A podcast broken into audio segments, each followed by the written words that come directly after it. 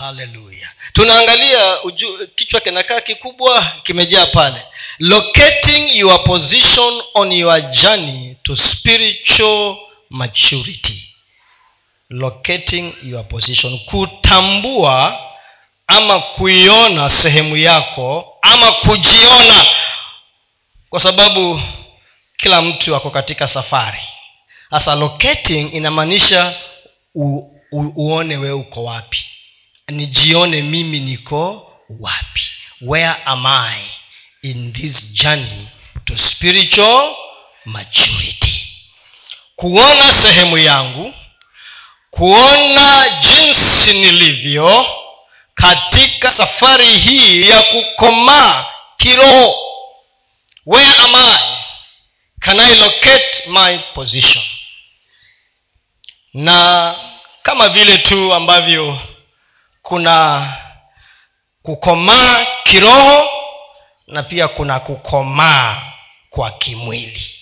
There is physical maturity or development na pia kuna kukomaa kwa kiroho.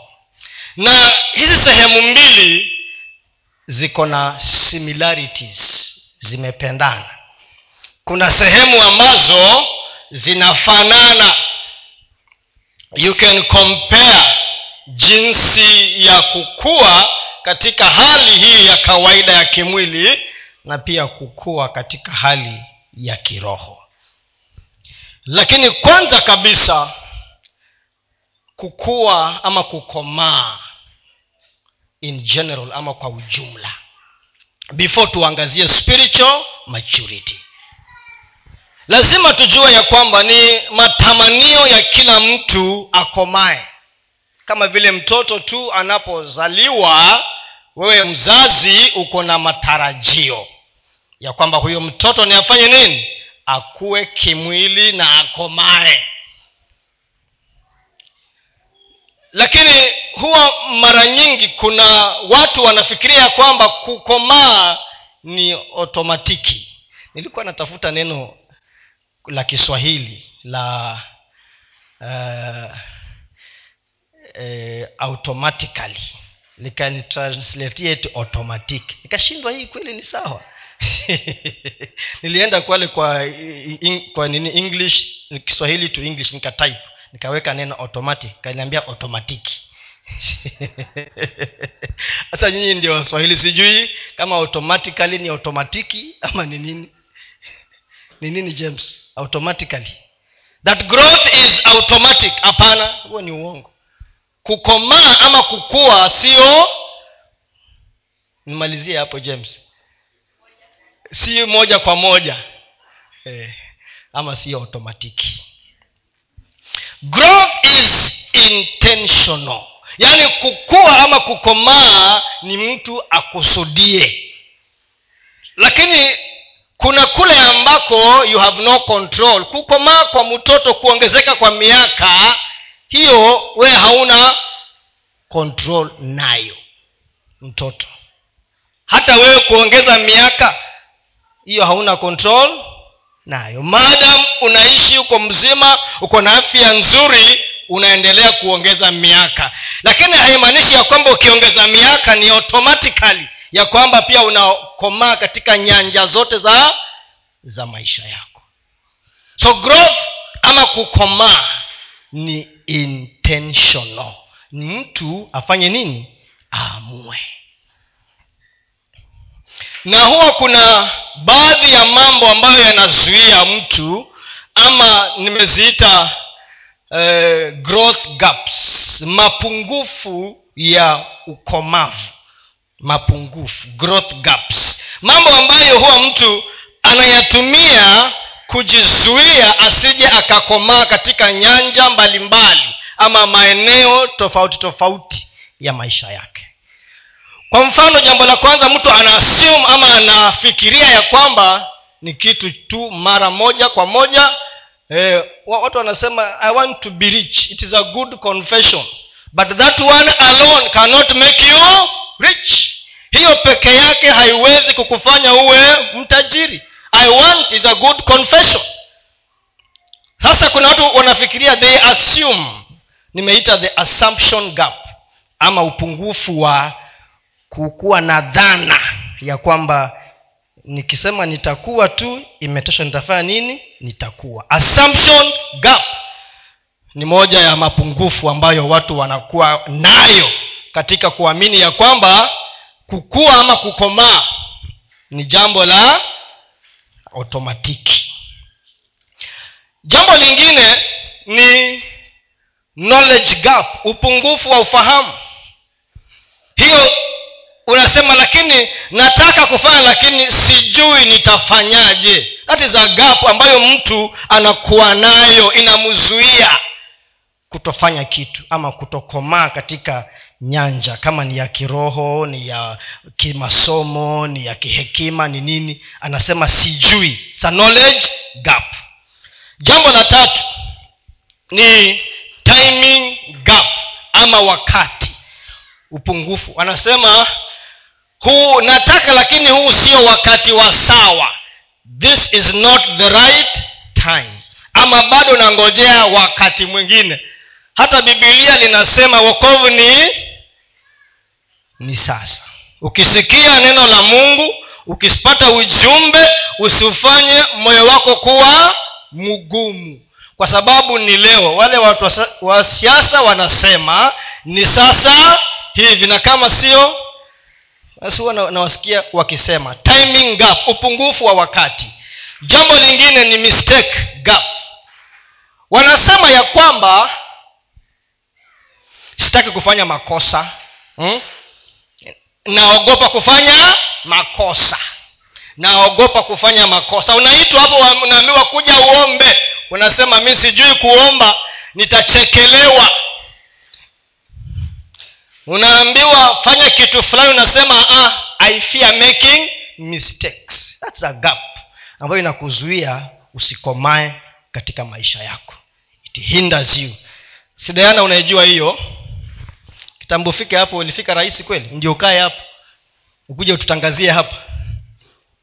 Jambo lingine ni perfection gap.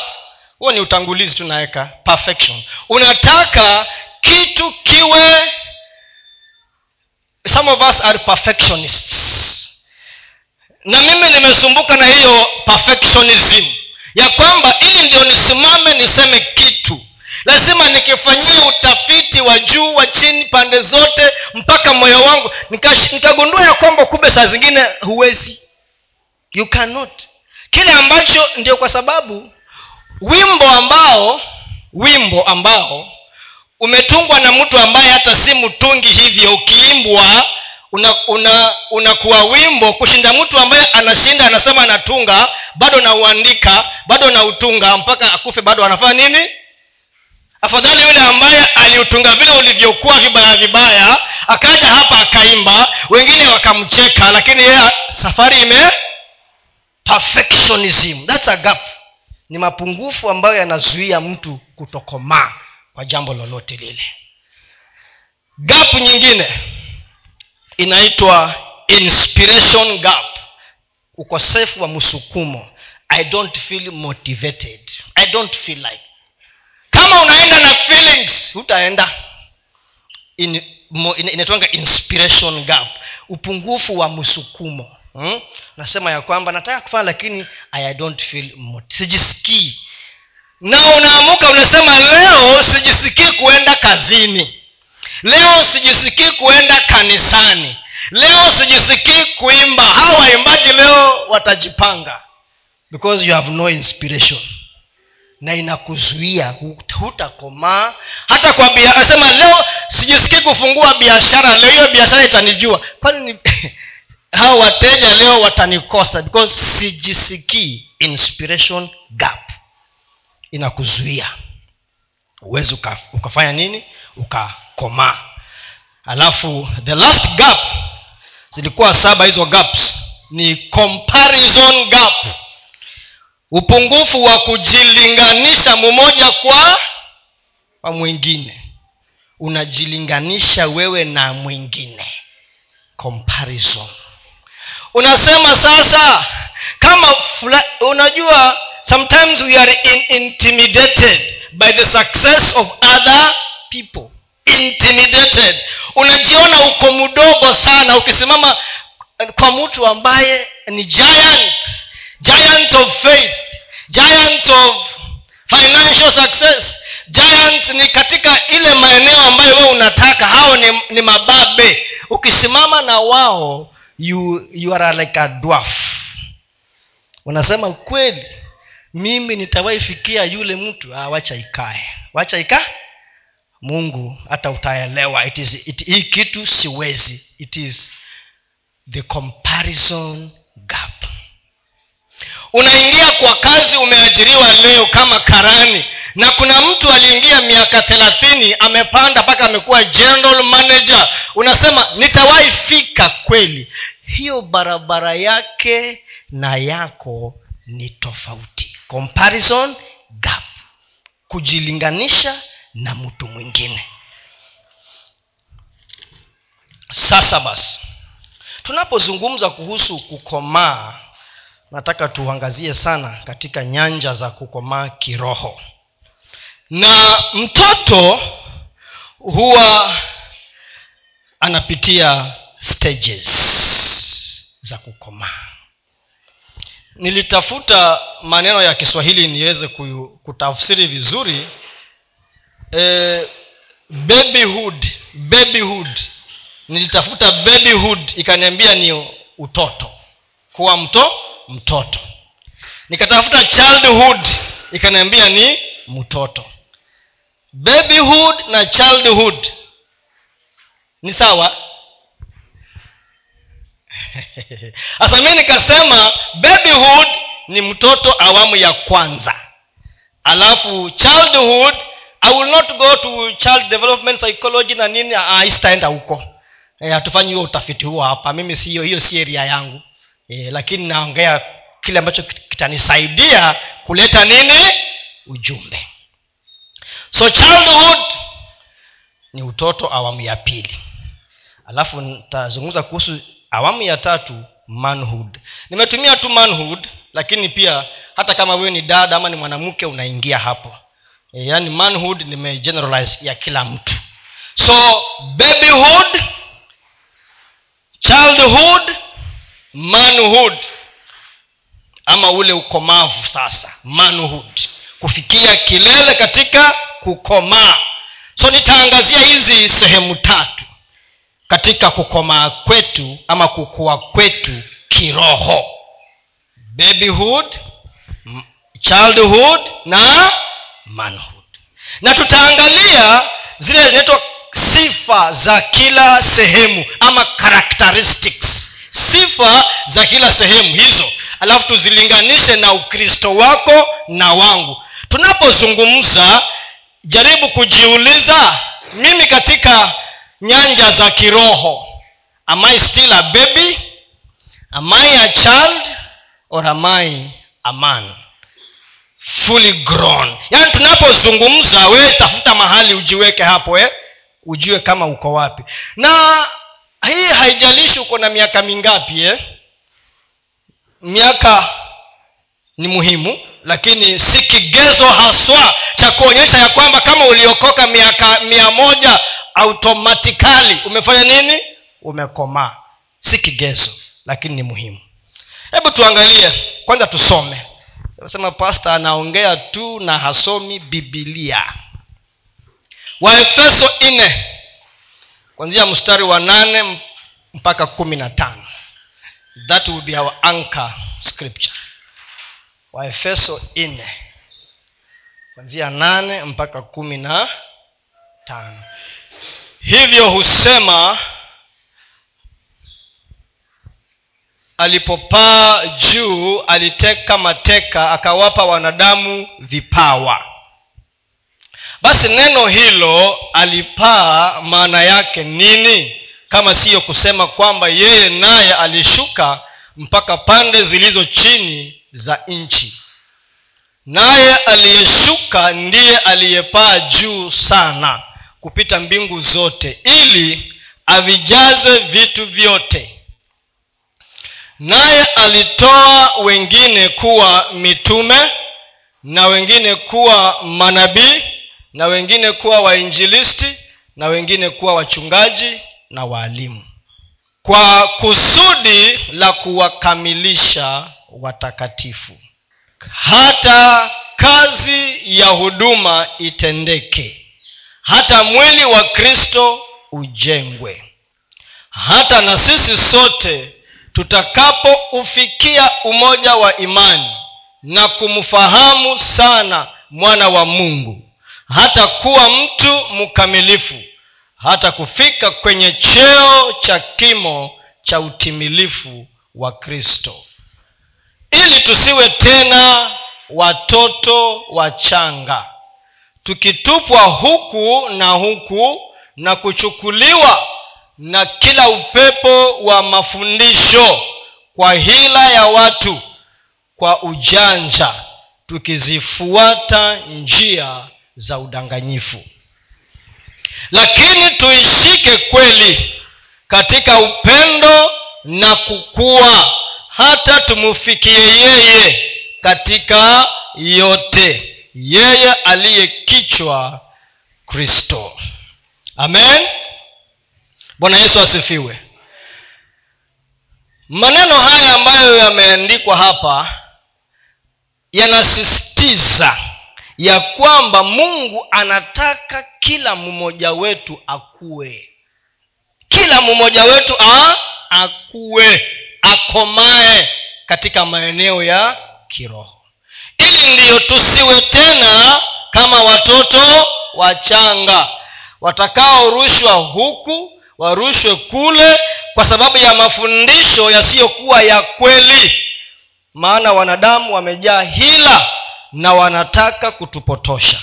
Ili tufikie kimo cha yeye utimilifu kama yeye na tuufikie umoja wa imani yetu. Unity in faith kama wakristo. Lakini kila mtu afanye nini? Akomae. Nataka niangalie sehemu ya kwanza.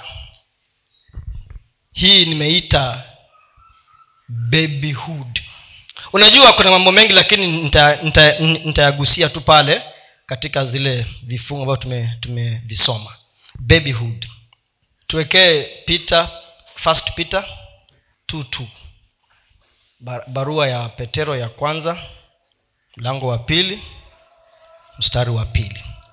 Kama watoto wachanga waliozaliwa sasa yatamanini maziwa ya akili yasiyogoshiwa ili kwa hayo mpate kukulia uokovu weka kizungu pia.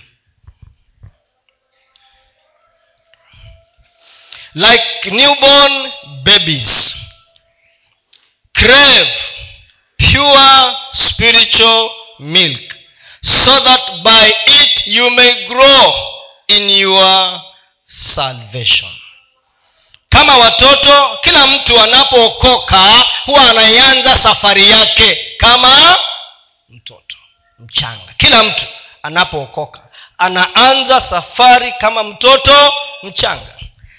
Sifa hizi za watoto wachanga ni kama gani? Sifa ya kwanza ni mtoto mchanga is innocent.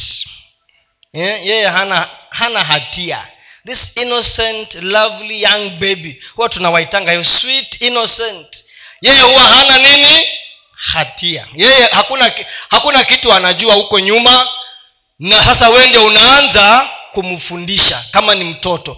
Vile pia mtu, mtu akiokolewa neno la mungu linasema ya kwamba huyo mtu ni kiumbe ni kiumbe kipya. Ya kale yamefanya nini? Yamepita kulingana na fikiri wa korintho wa pili tano kumi na saba. Ya kwamba huyo mtu ni kiumbe. You are innocent. Wewe huna hatia maana yale ya kale yote yamefanya nini? Yamekwisha. Lakini kama vile mtoto mchanga huwa ako mikononi mwa wazazi wake ndivyo pia mkristo ukizaliwa uko mikononi mwa wakristo wengine wafanye nini? Wakusaidie kukomaa ndio wale wanaambiwa kwamba muyatamani crave for pure milk. Muyatamani maziwa. Si huyo mtoto akizaliwa nyinyi ambao ni wa hiyo sekta hiyo ya hospitali huwa mnasema ya kwamba ni anyonye maziwa ya mamake kwa muda gani? At least six, six months. Angalau miezi sita kwa nini? Kwa sababu ya yako na rutuba ama yako na yako na inaitwaje? Yako na yasiyo rutuba. Yako na madini yote. Kama vile tu mzazi ama hawa wauguzi na madaktari wamesema mtoto akizaliwa mchanga ahakikishe ya kwamba anyonye kutoka kwa mamake at least miezi sita. Hivyo ndio tunaambiwa pia nanyi mkizaliwa mfanye nini myatamani crave. Eh? neno la mungu. Ama ama, ama si hapa nimesoma? Oh, ah, ume, oh, mi nafikiria bado uko pale tu. Like newborn babies thirst. Ingine inasema crave for the pure milk. Maziwa ambayo hayakugoshiwa. Hivyo ndio imesema yasiyogoshiwa kugoshiwa ni kusema nini? Hayajaiva. Ama ni nini? Haya pure milk. Mtoto huyo ako innocent. Pia wewe uko innocent ulipozaliwa mara ya pili. Mtoto huyo anaamini kile ambacho mzazi wake anafanya nini? Anasema. Mzazi ndio standard ya kila kitu kwa huyo na kwa sababu hiyo our foundation our beginning point katika kukomaa kwetu ni neno la mungu. As long as unanyonya maziwa kule na as long as unasoma neno la mungu hauna budi utaanza kufanya nini? Kukua katika mambo ya mungu. Si kitu ingine si kitu chengine neno la mungu. Crave na akisema crave crave ukitafsiri kucrave ni lile tamanio la hali ya juu la msukumo wa hali ya juu. Mtu aliye na njaa huwezi ukamzuia. Eti mtu amekaa siku kama ngapi hajakula alafu umzuie. Hata kukuua atakuua. Bora apate nini? Chakula. Hata kuiba atafanya nini? Ataiba kwa sababu ako na njaa. Innocent. Never lakini tunaambiwa hii sifa hii ya kuwa innocent tusi outgrow. Hmm? hata tukiwa tukitoka kwa babyhood tuende kwa childhood ama ni pp1 tuende pp2 tuende lower na ni junior na senior school innocence bado ifanye nini? Ibaki. Never outgrow innocence. Be simple and full of faith. Ready and willing to learn. Na uwe na ile roho ya kufundishika. Mtoto mdogo anafuata vile mzazi anamwambia. Have an open spirit a teachable spirit and an innocent spirit. Sifa ya pili. Sifa ya pili ignorance. Sifa ya kwanza ni innocence. Yeye hana historia ya makosa wala nini huko isipokuwa tu ile ya dhambi ya adamu na hawa ambayo atakuja kutubu mwenyewe akijielewa. Hana hakuna historia. Kama vile wewe pia ulipookoka historia yako yote ilifanyika nini? Ilifutwa. Ukaanza upya. Lakini ya pili ignorance. Ujinga ujinga. Mtoto akianza ku, kushika vitu huwa anafanya nini? Akishika anavipeleka wapi hivyo vitu? Kwa mdomo. Akishika mdomo. Akishika kisu mdomo. Kidole chako mdomo. Hata chake mwenyewe mdomo. Sivyo inakwanga ina hivyo watoto eh? hmm. hiyo ndio instinct yake ya kwanza anakuanga nayo na kwa sababu hiyo kuna watoto ambao wamekufa kwa sababu ya kukunywa sumu kukula vitu ambavyo vimewadhuru katika maisha yao. Because of ignorance. Sasa pia mkristo ambaye ako kwa babyhood ako ignorant. Maana vitu vingi hajui. Na kwa sababu ya kukosa huo ufahamu anafanya trial and error. Anajaribu jaribu. A baby seems to think that everything he can get his hands on is for the mouth. Babies have died due to ignorance. Pia wakristo tunaanguka kwa imani zetu kwa sababu ya kukosa nini? Ufahamu. Ignorance. Because of ignorance. Therefore be careful uchunge kile kitu ambacho kinaingia kwa kinywa chako cha kiroho. Be mindful of what goes into your spiritual mouth. Kama kinywa chako cha kukulia ndiyo hichi na chako cha kiroho ni yale mambo ambayo unayasikia yale mambo ambayo unayaona yanaingia katika mtu wako wa ndani na inajenga imani yako. Ila uwe na imani kwa mungu ama kwa vitu vingine. Chunga be careful about what goes into your spiritual mouth. Kwa sababu inaweza kuwa ni mafundisho potovu yanaingia ndani. Ignorance. Hasa kama unabebwa haraka na poison ama sumu ya mafundisho potovu pengine huenda ikawa bado ko wapi? Baby baby class. Katika maisha yako ya nini? Ya kiroho. Baby class. Kwa sababu ya poison wrong doctrines na mafundisho. Unafikiria kila kitu ni cha kukuliwa tu kila kitu ni ufanye nini? Ukule. Hata vitabu vingine si vizuri vyako kuvisoma. Kuna mtumishi mwingine wa mungu akawa anasema kuna vitabu vingine na ni mtu amesoma profesa anasema kama ningelijua kwanzia mwanzo vitu hivi nisingesoma kwa sababu vimetatiza misingi ya imani yangu. Some things are not good to read. Because ukivisoma vitaharibu misingi yako. Mpaka ufike mahali sasa unaanza kuargue na neno la mungu. Kwa sababu ya usomi wako. Kwa sababu kila kitu umeku umekula. You have eaten and swallowed. Kwani niulize ukitaka kuua panya unamfanyaje wacha ule mtego. Ile sumu unamwagia tu sumu ama unamwekea nini? Unamwekea juu ya nini? Kuna chakula ndani si ndio? Unaificha. Ukitaka kuua umbwa hutamwekea sumu. Unachukua mfupa ama na nyama unaweka nini? Sumu nda ndani. Pia naye shetani akitaka kukunasa atakuwekea kitu hapo. Kuna vitabu which you think are good lakini ukimeza they destroy you. Zinakumaliza.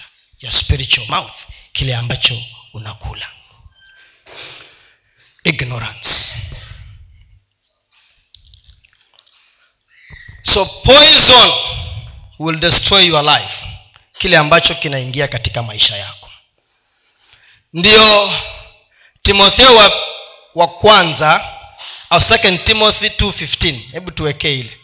Second timothy mbili kumi na tano timotheo wa pili mbili kumi na tano. Nimezoea hapa. Hii sijazoea kusomea kutoka hapa. Nimezoea kuangalia hapa. Naona vile huo akili inazoea haraka. I have been conditioned already. Nikisimama hapa naangalia wapi? Pale. Baada ya kuangalia iko mbele yangu. Ndio ukiambiwa chunga kile kitu una meza uchunge. Kitaingia ndani yako. Kuna siku nilibadilisha tu simu hii simu cards. Simu one zamani ilikuwa airtel nikaweka sasa simu ni safaricom. Nimesumbuka kwa miezi kuzoea. Kwa sababu akili yangu imekuwa condition ya kwamba simu is airtel kumbe ni safaricom. Nikifinya hivi you have no credit. Si niko na postpaid? Sio hiyo. Akili yangu imefanya nini? So chunga kile ambacho una jitahidi kujionyesha kuwa umekubaliwa na mungu.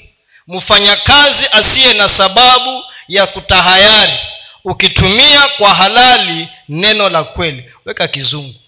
Weka kizungu sasa. Do your best. Kweli there are many translations eh? kuna inasema study. One the one which says study. Hebu niwekee king james. Hii imesema do your best. Ile inasema study. Yes ndio hiyo. That's the word i was looking for.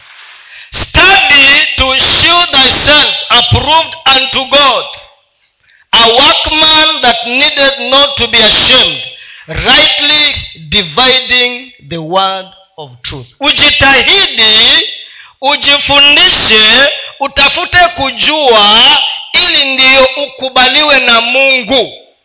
Ili mungu akukubali. Na mtendakazi ambaye hahitaji kuaibika ukifanya nini?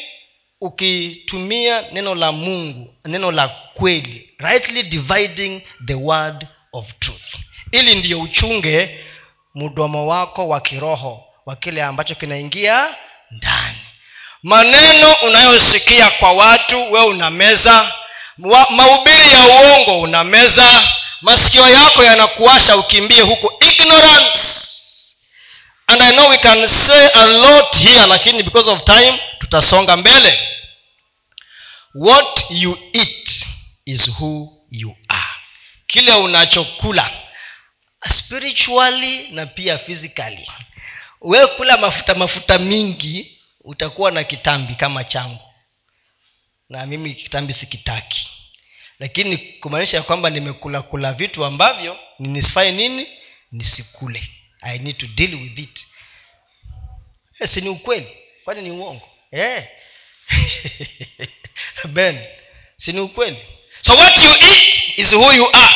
Physically and spiritually kile ambacho unakula hakuna vile mtu atakula neno la mungu na akose kubadilika. Haiwezekani it is impossible. Yes. Naambiwa study. Na akisema study ni mtu ambaye amekaa kitako makini intentionally anataka kupata ufahamu from the word. si ile tu kusoma ili utimize sheria hapana. Unakaa chini una you study. You take time so that upate kuujua ukweli ulio ndani. Sifa ya tatu irritability. Irritability. Nilitafuta translation ikaniambia kuwashwa. Kuwashwa Eh? kuwashwawashwa. Ni hivyo. Ku kusinywa haraka eh? you are irritable. Yaani wewe ni kama tu ni bomu inangoja tu kanyagwe kidogo ulipuke. Kitu kidogo tayari umesinywa. Kitu kidogo ume, kitu kidogo tayari umekasirika. Irritable. Hiyo ni moja ya ishara za baby class. Eh, baby class ya kiroho highly irritable kama highly inflammable kama mafuta ya petroli. Ukishika tu kiberiti karibu inalipuka. Highly inflammable. Easily easily. Kama vile mtoto mtoto vile ambavyo utamfanyia na kumzoesha atazoea hivyo. Ukimbadilishia tu kidogo mnakosana. Easily you can spoil your children very easily but when you want to change now mtasumbuana utangang'ana kumtoa huko. Maana umezoea kumbe, kumbebi bebi kumshikashika sasa akitaka kubebwa tena humbebi tena. You spoiled them now ni ngumu kumtoa huko. Eti amekuwa mkubwa overgrown baby. Naye hajui hiyo. Kwa akili yake bado yeye ni be ni baby. Easily spoiled by the way you handled them. Hebu tuwekee zaburi ya mia moja na thelathini na moja e, nitasema kama vile askofu alisema last week alisema ya kwamba ujumbe aliokuwa nao wa the art of love ulikuwa mkubwa sana hangeumaliza. Pia mimi naweka disclaimer sitamaliza. Eh, sababu nikiama nimalize mtatoka hapa baada ya masaa kadhaa na sitaki mtakuwa mko hapa lakini hamuko hapa. E. zaburi mia moja thelathini na moja mstari wa pili. Hakika nimeutuliza nime, nimeituliza nafsi yangu na kuinyamazisha kama mtoto aliyeachishwa kunyonya kifuani mwa mama yake. Roho yangu ni kama mtoto aliyeachishwa kunyonya. Daudi anasema ameituliza nafsi yake na kui, ah, na kuinyamazisha kama vile mtoto aliyeachishwa kunyonya kifuani mwa mama yake. Roho yangu ni kama mtoto aliyeachishwa kunyonya. Mtoto ukitaka kumaanisha kunyonya atafanya nini? Is it easy? Nyinyi wa mama. Hata nyi wa baba simuliona tabu zenye bibi zenu walipitia? Alifanya aje huyo mtoto? Irritable atapiga nduru mnamwekea pilipili sijui mnamwekea nini si mlifanya hivyo mnajua hiyo eh? bado afadhali aweke mdomo ateme anyonye sasa daudi anasema moyo wake kwa sababu mtoto mchanga ako highly irritable wakati anawachishwa kunyonya anasema moyo wangu nimeutuliza ili usinisumbue kama vile wa mto unatuliza moyo wako unauambia wewe moyo tulia nisiwe kama vile mtoto ambaye ameachishwa kunyonya ambavyo anasumbua. Kuna wakristo baby class bado wanasumbua hivyo. Wanasumbua hivyo. They want to be babied. Wanataka wabebeshwe hivyo kama watoto wa baby class hivyo hivyo kama vile ambavyo mtoto akiwachishwa kunyonya huwa anasumbua. Kwa muda ndio akuja afanye nini? Azoee. Na wengine huchukua muda mpaka ana, ana, anarudi kunyonya tena ndio awachishwe tena. Si mnajua hivyo eh? inakuwa ni cycle kitambo akuja azoee aendelee mbele huwa mama ama mzazi ameng'ang'ana. Ndio daudi anasema ili ndio nikomae lazima niwachane na mambo ya kunyonya. Ili ndiyo nikomae. Kuna wasichana wengine walikuwa wanakaa majirani mahali fulani. Sasa hao wasichana wakawa ni wasichana wazuri tu wanakuja kanisani. Lakini ikafika wakati wana wasipokuja kanisani wanangoja askofu aende akawatembelee. Awatembelee aende akawambia oh, mbona hamkukuja? Kwa nini? Poleni mulishikika na kitu gani? Aombe na wao. Siku moja askofu akachoka akasema kama lazima kila siku niwafuate huku ndio mkuja kanisani. Yeye hakuwaambia alikosa kuenda. Wiki ya kwanza wiki ya pili walijileta wenyewe kanisani na wakaamua sasa mambo ya utoto tumefanya nini? Tumewacha tumewachi we have been wind tumewachishwa kufanya nini? Kunyonya. Hebu niweke hiyo next. Ni mwanzo ngapi? Mbili. Mwanzo yes. Eh. mwanzo mwanzo ishirini na moja mstari wa nane. Mtoto huyu ni isaka mtoto akakuwa akaachishwa kunyonya. Abrahamu akafanya karamu. Siku ile isaka alipoachishwa kwa nini alifanya karamu?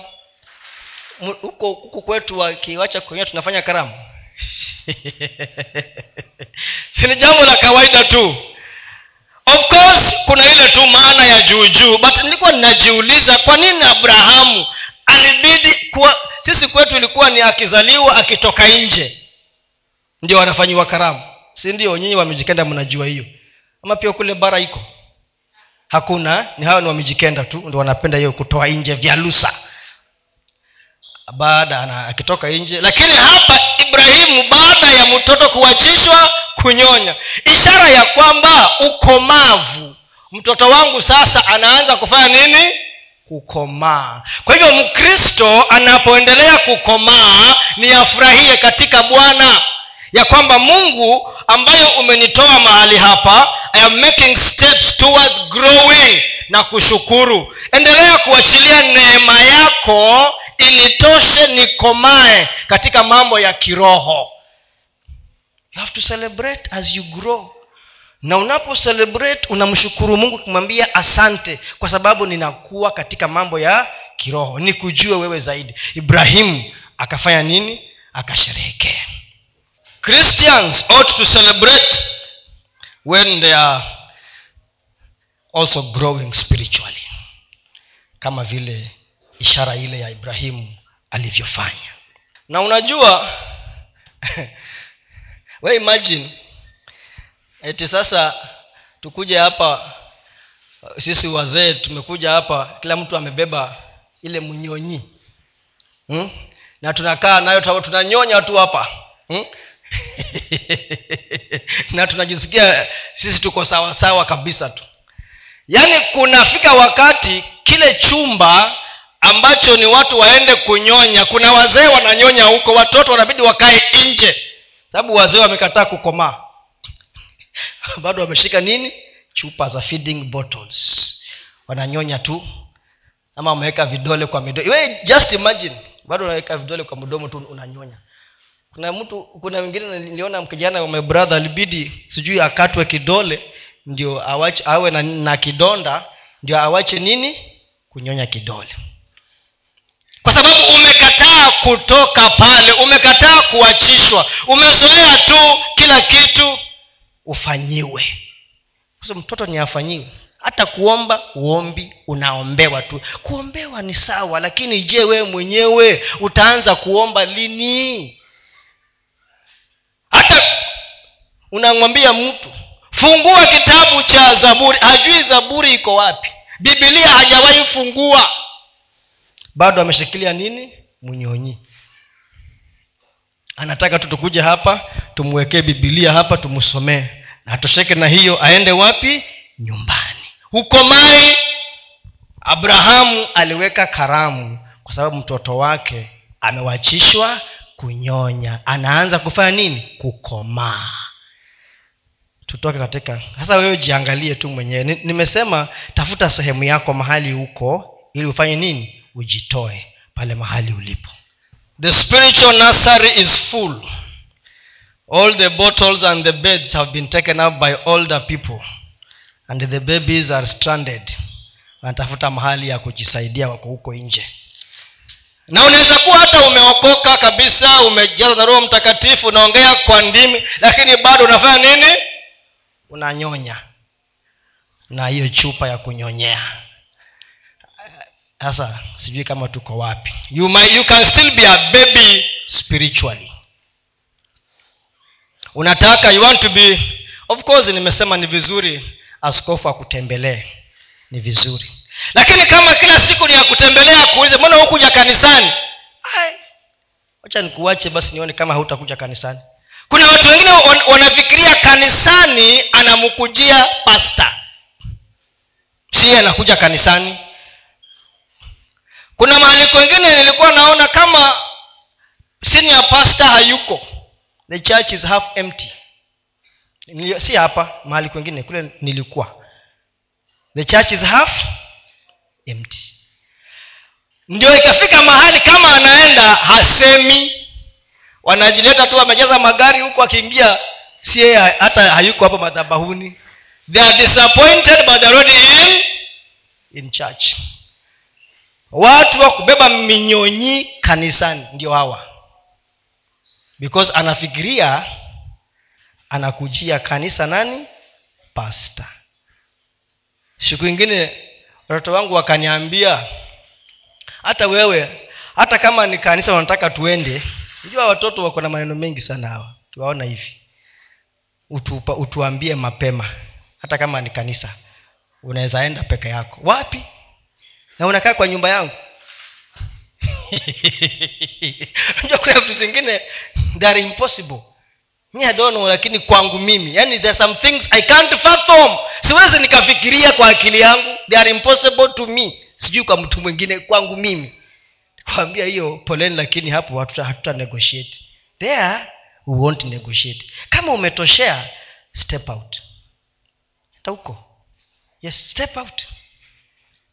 Uende huko ukajipange you want to be visited all the time to be pumped up propped up prayed with fed.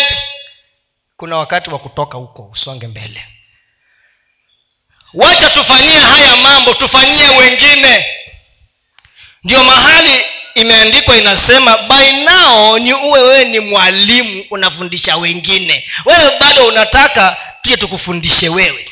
Haya ambayo unafanyiwa si pia ufike mahali ufanyie watu wengine ndio tuone ya kwamba pia unasonga unakomaa that you are growing.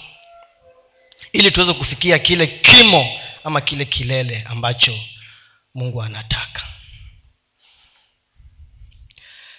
If we tukiendelea unajua watoto wako nakwanga very easily frustrated.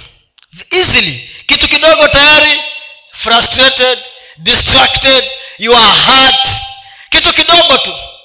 Sasa we jiangalie jiulize am i easily frustrated? Am i easily distracted? Easily hurt? Unaumizwa haraka sana. Unaumizwa haraka sana.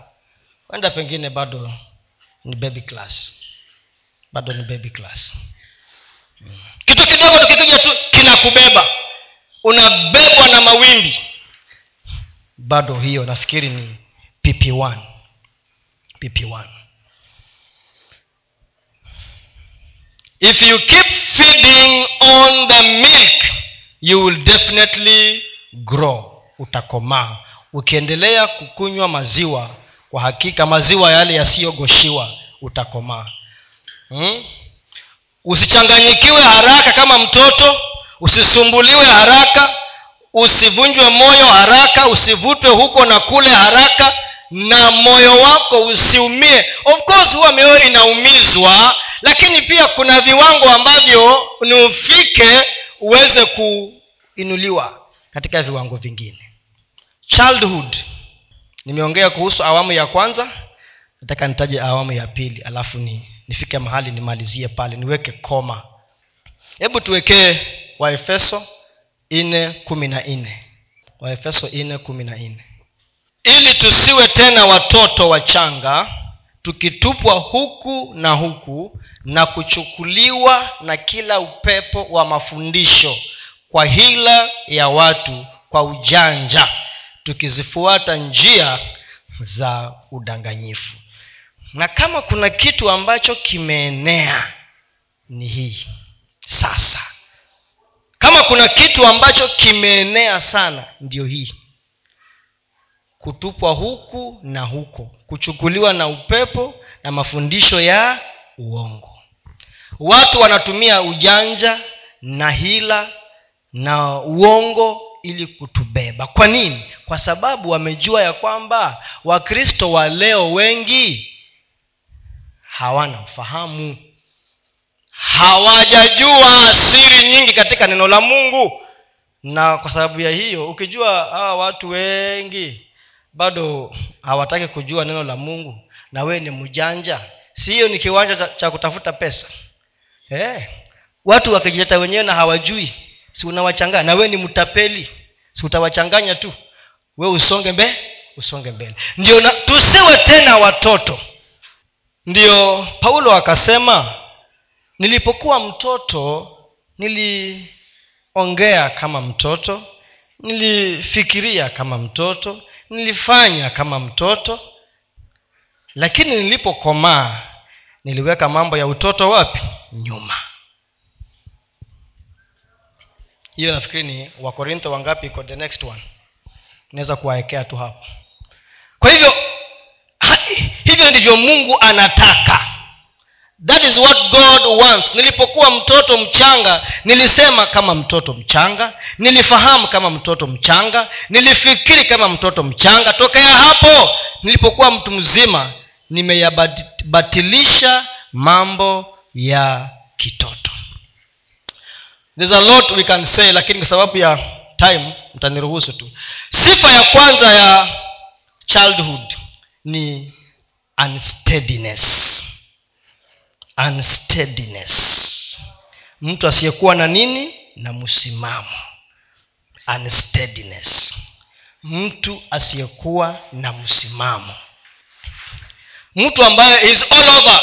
Unapatia mtoto kazi mwambie nataka ukiamka kesho fagia compound uoshe gari alafu ufieke hapa. Uende ukirudi.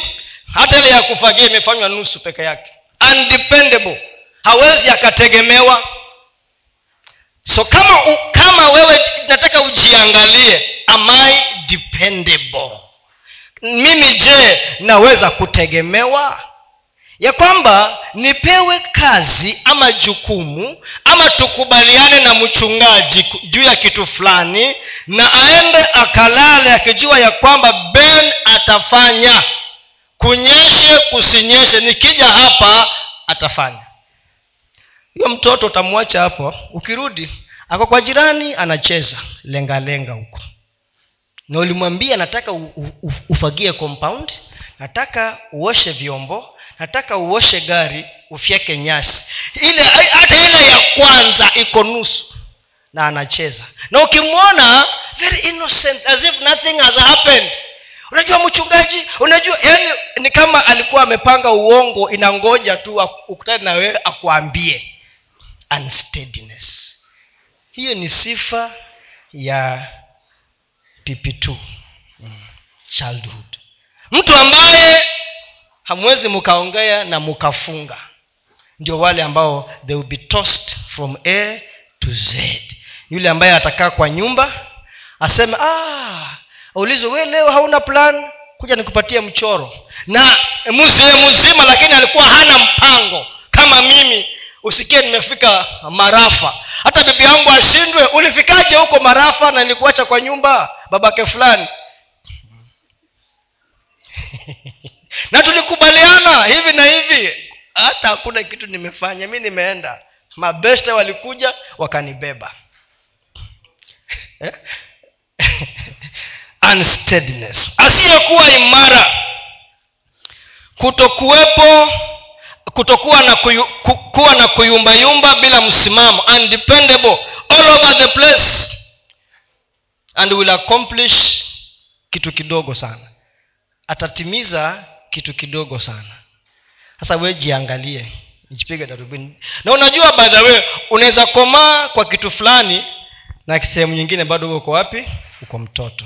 So unaweza kuwa umekaa eh, lakini hauja balance this area nimekomaa. Ile nyingine nimeketi chini. Nyingine nimechuchumaa because nawezatilia mkazo sehemu hii na sehemu nyingine nisitilie mkazo. Unsteadiness. Unreliable. Na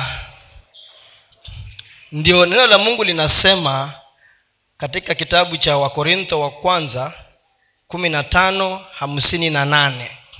Wakorintho wa kwanza yes kumi na tano hamsini na nane. Basi ndugu zangu wapendwa mwimarike msitikisike mkazidi sana kutenda kazi ya bwana siku zote. Kwa kuwa mnajua ya kwamba taabu yenu siyo bure katika bwana. Tutawezaje kupona? Tusifanya nini huu wokovu huu. Hmm? hmm. tusipoujali huu wokovu. Basi ndugu zangu wapendwa muimarike msitikisike mukazidi sana. Yaani wewe ni useme ya kwamba liwe liwalo. Kama ndiyo hivi afadhali niamini kuwa kuna mbingu na nifike huko nisione mbingu. Yaani nimeamini mpaka niingie ndani. Ambiwa ah, basi ilikuwa toza hawks hakukuwa na mbinguni ntasema asante. Pia ilinisaidia ilinisaidia kuishi maisha yasiyokuwa na bugudha na matatizo mengi. Kuliko uamini ya kwamba hakuna mbingu na ufike ukute mbingu hii yeah. musitikisike muimarike. Kitakacho ni yale maziwa tuliyoanza nayo yale maziwa ya mama ya, ya miezi sita. Lakini hapa si, si miezi sita peke yake huku ni basi ni milele na milele. Yale maziwa hauwezi kosa kunywa hayo maziwa na ukose kuwa na misuli na mifupa iliyoimarika. Itakuwa vigumu. Hayo maziwa. Msitikisike. Be steadfast. Be steadfast. Bounding in the word the lord. Najua mtu ambaye ni immovable ni mtu ambaye anakwambia we sikia kama ni lazima ufanye enda peke yako. Kuna vitu ambavyo mimi hata ukaning'oa na katapila sitang'oka. Immovable. Mama ni sisongi nasimama hapa. Yes. Lakini unasema lakini nafikiri unatafuta mahali ya kupenya kwa neno la mungu ujaribu kujijustify. Usema lakini hapa nafikiri hapa kuna gray area. Hakuna gray area. Hakuna kitu kiko wazi. Immovable. Huyo mtu anaitwa unsteady. Sifa ya pili curiosity. Curiosity hii kitu okay. curiosity. Ni yule mtu ambaye tulikuwa tunaambiwa curiosity killed the kuna msemo tulikuwa tukiambiwa kule shule killed the the cat hiyo paka sijui alikufaje na hiyo curiosity lakini mtoto huwa anataka kujua kitu eh? eh, anataka anataka nili, nili, nili, nilisikia conversation baina ya ya mzee na na mtoto wake. Akawa anamuuliza e, kesho ni siku gani? Akaambiwa ilikuwa ni sunday jumapili. Akaambiwa kesho is monday. Akasema and the tomorrow of tomorrow? Akaniambia no but you told me tomorrow is monday. Unaelewa hiyo joke yenye iko hapo? Yeye anasema but the tomorrow of tomorrow is tuesday. Lakini uliniambia tomorrow is yeye anafikiria tomorrow ni siku moja na haibadiliki. Inategemea hiyo siku mlio hapo ni siku gani. The tomorrow will keep on changing. Lakini katika akili ya mtoto anataka apate maelezo ya kila kitu. Safiri na mtoto hapa tumefika wapi? Tumefika eh, kilifi. How far away from the next yaani utajibu maswali mpaka utachoka. Nyinyi hamja experience hiyo wazazi? Utajibu maswali non-stop mpaka ufi mpaka ufike. Now katika ukristo it is good to be curious of course. Lakini mkristo ambaye ako na excessive curiosity is a gossiper. Ready to catch a bit of gossip. Inakuanga tamu. Hey, ah, ulisikia namna gani huko? Hey, yani maneno ya watu ndio yanakuwa tamu. Tamu. Gossiping. Kwa sababu unataka kusikia stori za watu. Kila wakati you are to catch a bit of gossip. Unaingiza mapua yako kwa maneno ya watu wengine. Biblia inasema jishughulishe na mambo ya kwako. Ama hamjaona mahali kama hapo? Iko eh? of course haimaanishi ya kwamba usis, usisaidie lakini inaonyesha ya kwamba kuna kiwango ambacho sicho ambacho wewe unajiingiza kwa njia isiyostahili. Sasa wewe kama uko na tabia kama hiyo utajiuliza je uko wapi? Alafu sifa ya tatu ni talkativeness. Na nimeitaja tayari talkativeness. Kuongea sana. Not, not talking but kuongea sana.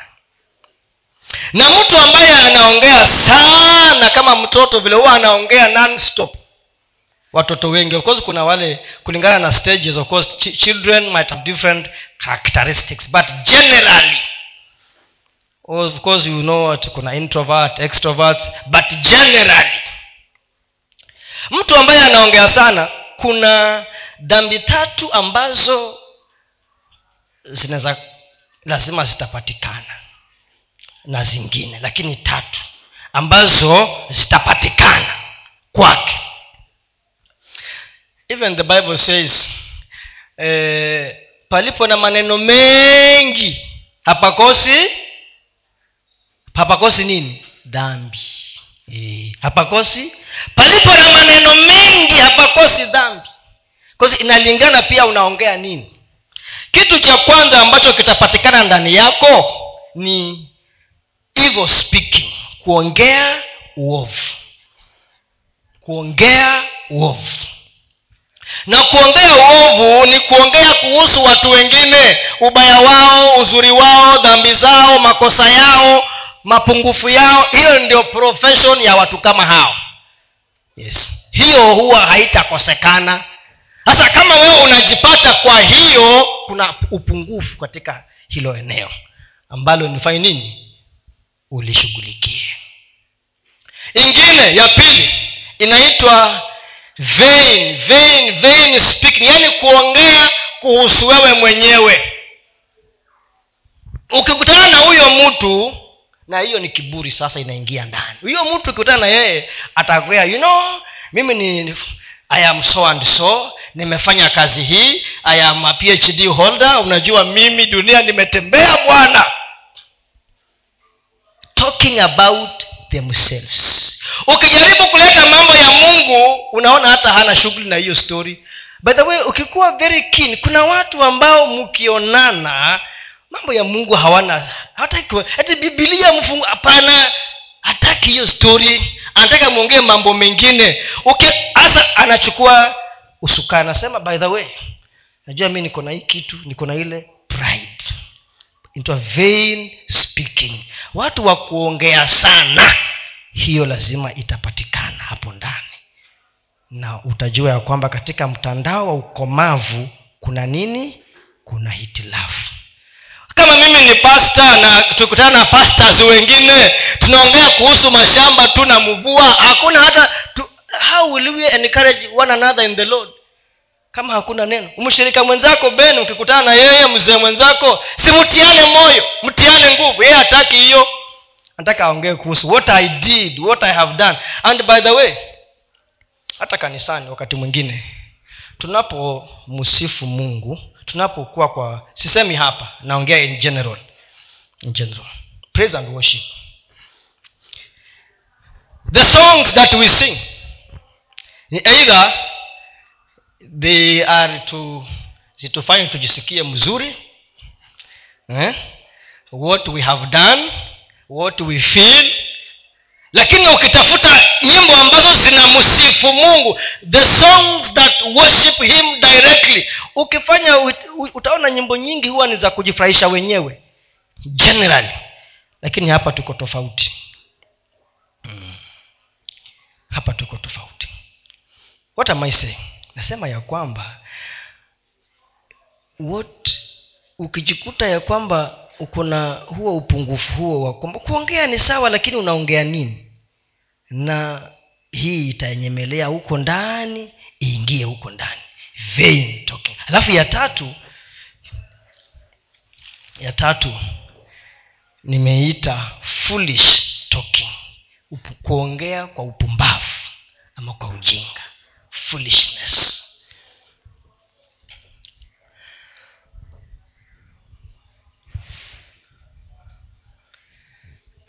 Nili nilikuwa naona mahali kwengine pasta mwingine akawa anasema alikuwa ameenda kuhubiri kwa kanisa fulani amealikwa.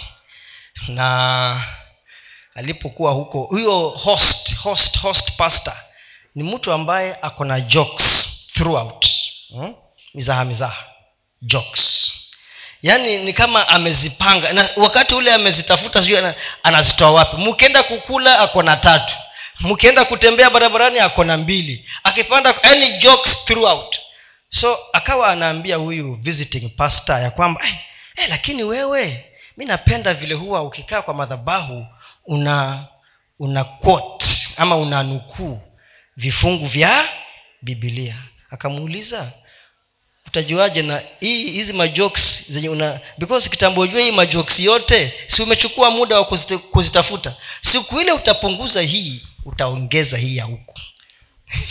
Hivyo ndio alimjibu ukipunguza hii huku utaongeza huku. Alinyamaza sababu alijua ameambiwa ukwe ukwe. Na ni pasta jokes si mbaya lakini ni jokes ya vitu gani? Kuna yaani nikuja hapa i do excessive excessive. Hasa mtasikiza stori za jokes ama neno la mungu. Hebu tuwekee waefeso waefeso tano nne.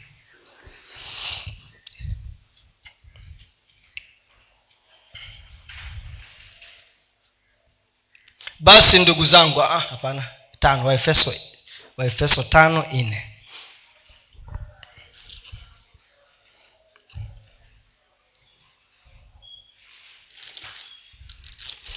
Wala aibu wala maneno ya upuzi wala ubishi. Hayo hayapendezi bali kuwepo kushukuru. Hebu anzia mstari wa tatu najua nimechukua tu katikati. But if you want the flow tabidi uisome. Okay. Anazungumza kuhusu mambo mengi lakini uashirati usitajwe kwenu kamwe wala uchafu wowote wa kutamani kama iwastahilivyo watakatifu. And then four inasema ya kwamba wala aibu wala maneno ya upuzi wala ubishi hayo hayapendezi bali kuwepo kushukuru. Weka kizungu pia that verse only. Neither filthiness nor foolish talking nor jesting which are not convenient. That's the word i was looking for. Which are not convenient but rather giving of thanks. So kuna maneno mengine ambayo hayako convenient hayastahili. Inaweza kuwa si dhambi lakini mtu wa kuongea sana atapitisha kipimo na dhambi itaingia wapi? Itaingia hapo ndani. Words that are not convenient. Foolish talking huwa inapatikana ndani ya mtu ambaye ukomavu wake bado na kuongea kwake ni kwingi. Huyo mtu ako na upungufu na lazima akomae katika hayo maeneo. We cannot grow spiritually and spend all our time talking about natural things. We cannot grow spiritually if we spend most of our time talking natural mambo ya ya kawaida. Huwezi ukakomaa kwa sababu tumesema mdomo wako wa kiroho unachukua nini? Unameza nini? Hiyo ni muhimu. Wacha nimalize hapa nitaje mambo tu alafu nimalize. Nimeongea kuhusu babyhood na sifa zake. Nimeongea kuhusu nimeongea utoto awamu ya kwanza na sifa zake nimeongea utoto awamu ya pili na sifa zake. Nataka nitaje sifa tatu za kiwango kile cha ukomavu. Sifa tatu tu. Manhood. Kiwango kile cha ukomavu. Na ziko nyingi lakini nitataja tatu peke yake tu. I will just mention three things. Ya kwanza ni mtu ambaye hajakomaa katika kiwango hiki they esteem earthly things more. Yani mtu ambaye hajakomaa anainua sana vitu vya kidunia lakini aliyekomaa they do not esteem highly the things of the world. Hainui ama hapatii sifa kubwa vitu vya ulimwengu. Do not highly esteem the things of the world. Na mfano mzuri ni moses musa.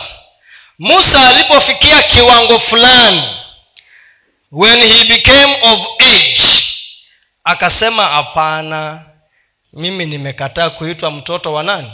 Mtoto wa binti ya farao na nakataa ule uzuri wote wa nyumba ya farao. Nachagua kwenda kuteseka na wale wenzangu. Hiyo mtajiandikia mjisomee waibrania kumi na moja ishirini na nne ishirini na sita. Aliwachana na hayo yote. Huo ni ukomavu ambao aliufikia.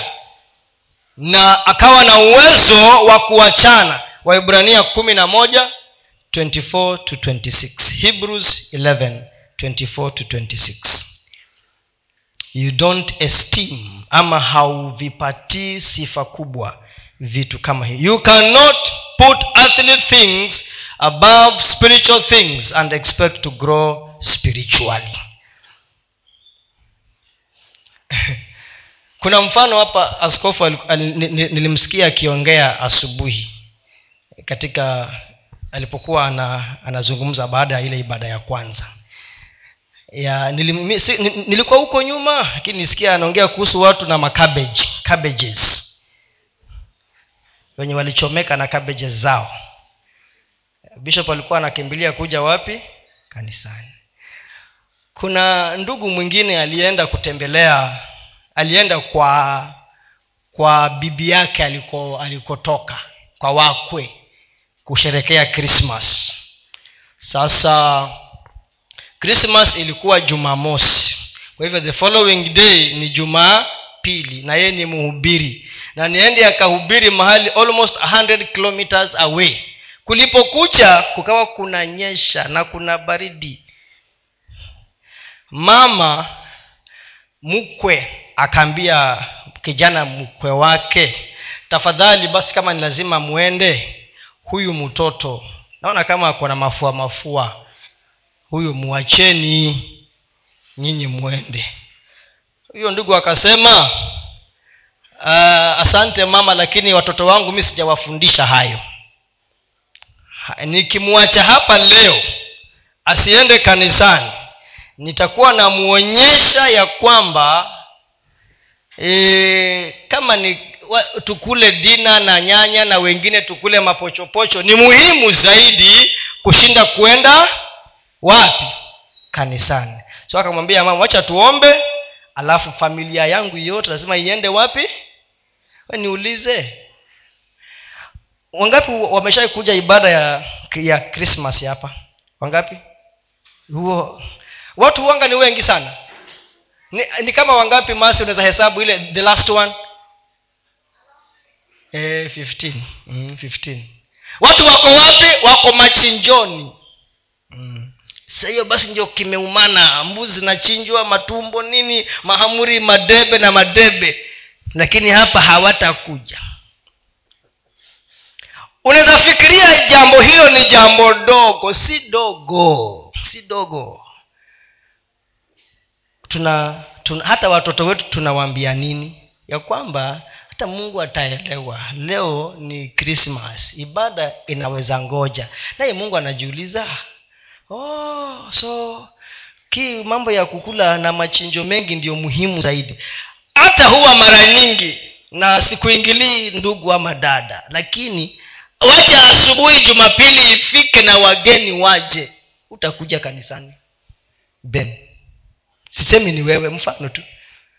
Si unasema ndene mkaambie pasta niko na wageni those are earthly things we are esteeming.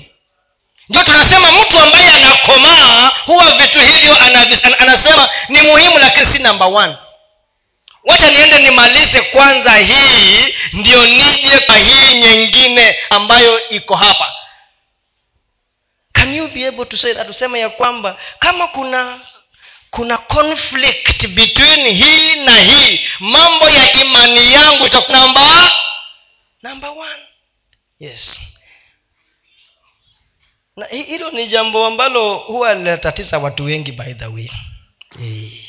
unasema okay i am hosting visitors this christmas so hupatikani kanisani kabisa na hata pengine wewe ni mcheza ngoma. Ngoma sikio hazitachezwa sababu kuna wageni kwa nyumba. Unazuia ibada isiendelee. Hapo kuna changamoto. We ni mwimbaji.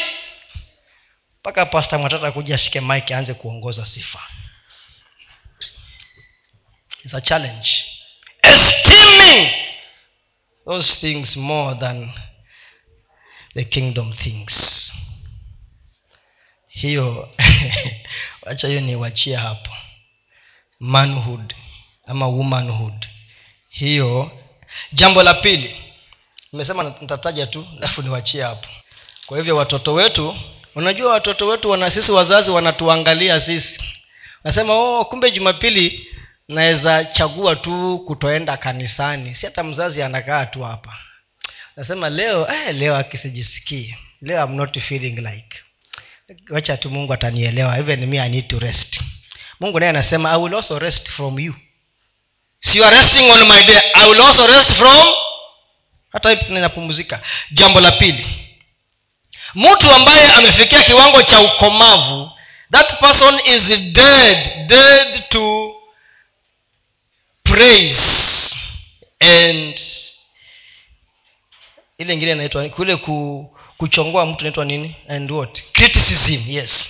He is dead or she is dead to praise and criticism.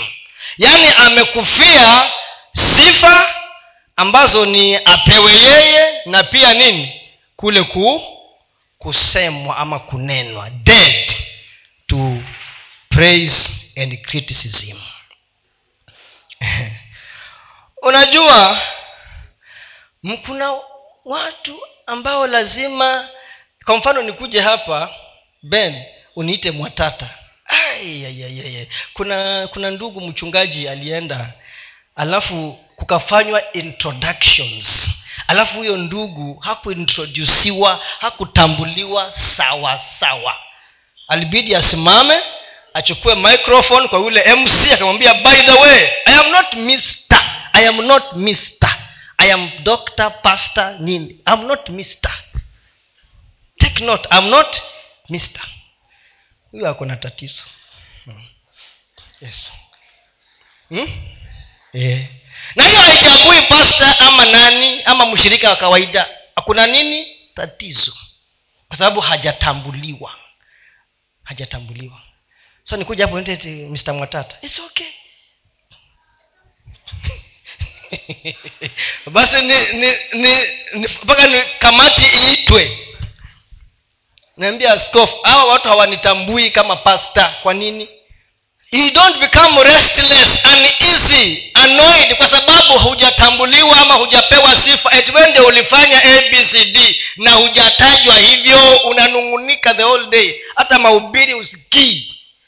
Mata keyboard sichezi leo niko mgonjwa. Yes because bado mwili unakutatiza na sifa hizo unataka. Yes. Yes. Lakini kama upendo wa mungu ndio unakutawala ndani yako hayo mambo hayatakutatiza those things will not be an issue. You, want to be noticed. Ati ukikuja hapa tusipokupokea na wewe ni deacon. Na tukuonyesha mahali ya kukaa mzee jembe nasema ah, watu hawatambui. Yani they cannot notice that me here i am chief deacon. Hapo kuna kuna tashishwi yes. Those things hayo mambo yasitutatize. They want to be over appreciated they want to feel important. Of course inasema give honor peana heshima kwa yule ambaye inastahili give honor to who honor is due. Yes hiyo ni kibibilia hasa wewe ambaye hutambui na ni utambue shauri yako. Lakini wewe ambaye hutambuliwi usikuwe na na shida. Lakini unajua pia kuna nilisikia mchungaji mwingine akisema na nafikiri nilikubaliana nayo. Akisema ya kwamba unajua mi naweza kuwa niko kwa nyumba mimi ni baba ndio lakini pia niko na ofisi nimebeba. Sasa unaweza kosa kutambua ofisi na kile ambacho nakupatia usikipokee. Sababu hujatambua nini? Ofisi. Ni babako lakini pia niko na maneno na mi ni mchungaji. Nizaongea maneno ya kukutoa mahali ambapo uko. But because ama ni mumeo sasa unafikiria oh hiyo uwe si pasta okay. Lakini ujue kwamba kuna mafuta ambayo usipoyatambua hayatafanya hayatafanya kazi. Lakini wewe ambaye hutambuliwi isikusumbue. Yes. But baby christians are self self conscious wanafikiria hawa watu watasema nini kunihusu? Hawa watu wanafanya nini? Yani they are concerned about vile watu wengine wanasema kuwahusu na wanapenda kujihurumia. Wacha nikwambie wachane niwaambie wapendwa by nature ya mwanadamu nature isipokuwa ni wokovu huu nature ya mwanadamu haitaki kujua tabu zako. Nature ya mwanadamu naturally mwanadamu hataki kujua tabu zako. Lakini kwa sababu ya upendo wa mungu ulio ndani yetu ndio unatuwezesha kutambua ya kwamba sisi ni ndugu katika kristo. Ndio tufikie kiwango cha umoja katika imani maana tumekomaa. Na chochote kitu ambacho kinatutenganisha sisi si cha mungu. Alafu eh, a believer is god conscious. God conscious. Sio self conscious anataka hataki kujua watu wanasema nini. Ndio yule mwimbaji akasema usizungezunguke chini. Sijui nani sijui kuna nani aliimba yule wimbo? Usi, ni nani? Tumaini. Usizungezunguke chini ukiuliza mungu ana wa, watu wanasema nini. E, panda wapi? Panda juu ulize vile mungu anafanya nini. Anasema yes so god conscious anataka kujua mungu anasema nini kuhusu hili jambo. Mungu anasema nini kuhusu maisha yangu kuhusu watoto na familia na mambo yote. Si watu wanasema nini? At what will they say? Unajua nimerealize watoto wetu as they grow they become conscious. Hata anataka pia mzazi akucontrol eti uvae hivyo dadi uvae hivyo leo. Eti you are my dad. Uende huku unakaa hivyo hapana ende uvae nguo ingine eh? huku kwani hamjaona hivyo nyinyi eh. why because they are concerned about what will people but of course pia usivae vibaya vibaya uh-uh. anavaa decently eh. but they are concerned about what people will will say but be concerned about what god will will say and then finally mtu huyo ambaye amefikia kiwango cha ukomavu has the ability to recognize god at work in their lives. Ako na uwezo wa kutambua kile ambacho mungu anafanya katika maisha yake. Ako na uwezo wa kutambua kile ambacho mungu anafanya katika maisha yake. Hebu wekee hapo mwanzo arobaini na tano tano mpaka saba nataka tu niseme what are you seeing in your life? Basi sasa mwanzo arobaini na tano kwanzia tano mpaka saba. Basi sasa musihuzunike wala musiudhike nafsi zenu kwa kuniuza huku maana mungu alinituma mbele yenu. Huyu ni yusufu. Hasa hiyo ni conclusion. Baada ya safari yake yote mpaka amekutana na ndugu zake. Ndio anaongea haya maneno. Amekutana na ndugu zake. Anasema basi sasa msihuzunike wala msiudhike nafsi zenu kwa kuniuza huku. Maana mungu alinituma mbele yenu kuni kuhifadhi maisha ya watu. Maana miaka hii miwili njaa imekuwa katika nchi. Eh? maana miaka hii miwili njaa imekuwa katika nchi na iko tena miaka mitano isiyo ya kulima wala kuvuna. Mungu alinituma mbele yenu kuwahifadhia mabaki katika nchi na kuwaokoa ninyi kwa wokovu mkuu yusufu kama kuna mtu ambaye alikuwa ni we imagine mtu wa dunia asiyekuwa na mungu. Amepitia hayo yote. Na finally wale watu waliomsukuma huko kwote ndio hawa. Ai kwanza kwanza angewambia si niliwaambia mtapiga magoti angalieni. Hmm? si i told you. Mkajifanya sasa si mmepiga magoti. Eh? i told you. Alafu hiyo potifa mwambie potifa mbona ulinionea? Alikaa jela miaka saba. Alafu yule bwana ambaye alikuwa kwa nyumba ya farao akamwambia ukifika huko nikumbuke miaka mbili akamsahau. Na ange, angefanya mambo mengi. Lakini je aliona nini? Ye aliona mungu. Yusufu aliona mungu hasa mtu ambaye amefikia upevu wa ukomavu katika kila jambo lifanyikalo anatafuta kuona mahali mungu yuko. You look for where god is. You explain everything from the point of view ya mungu.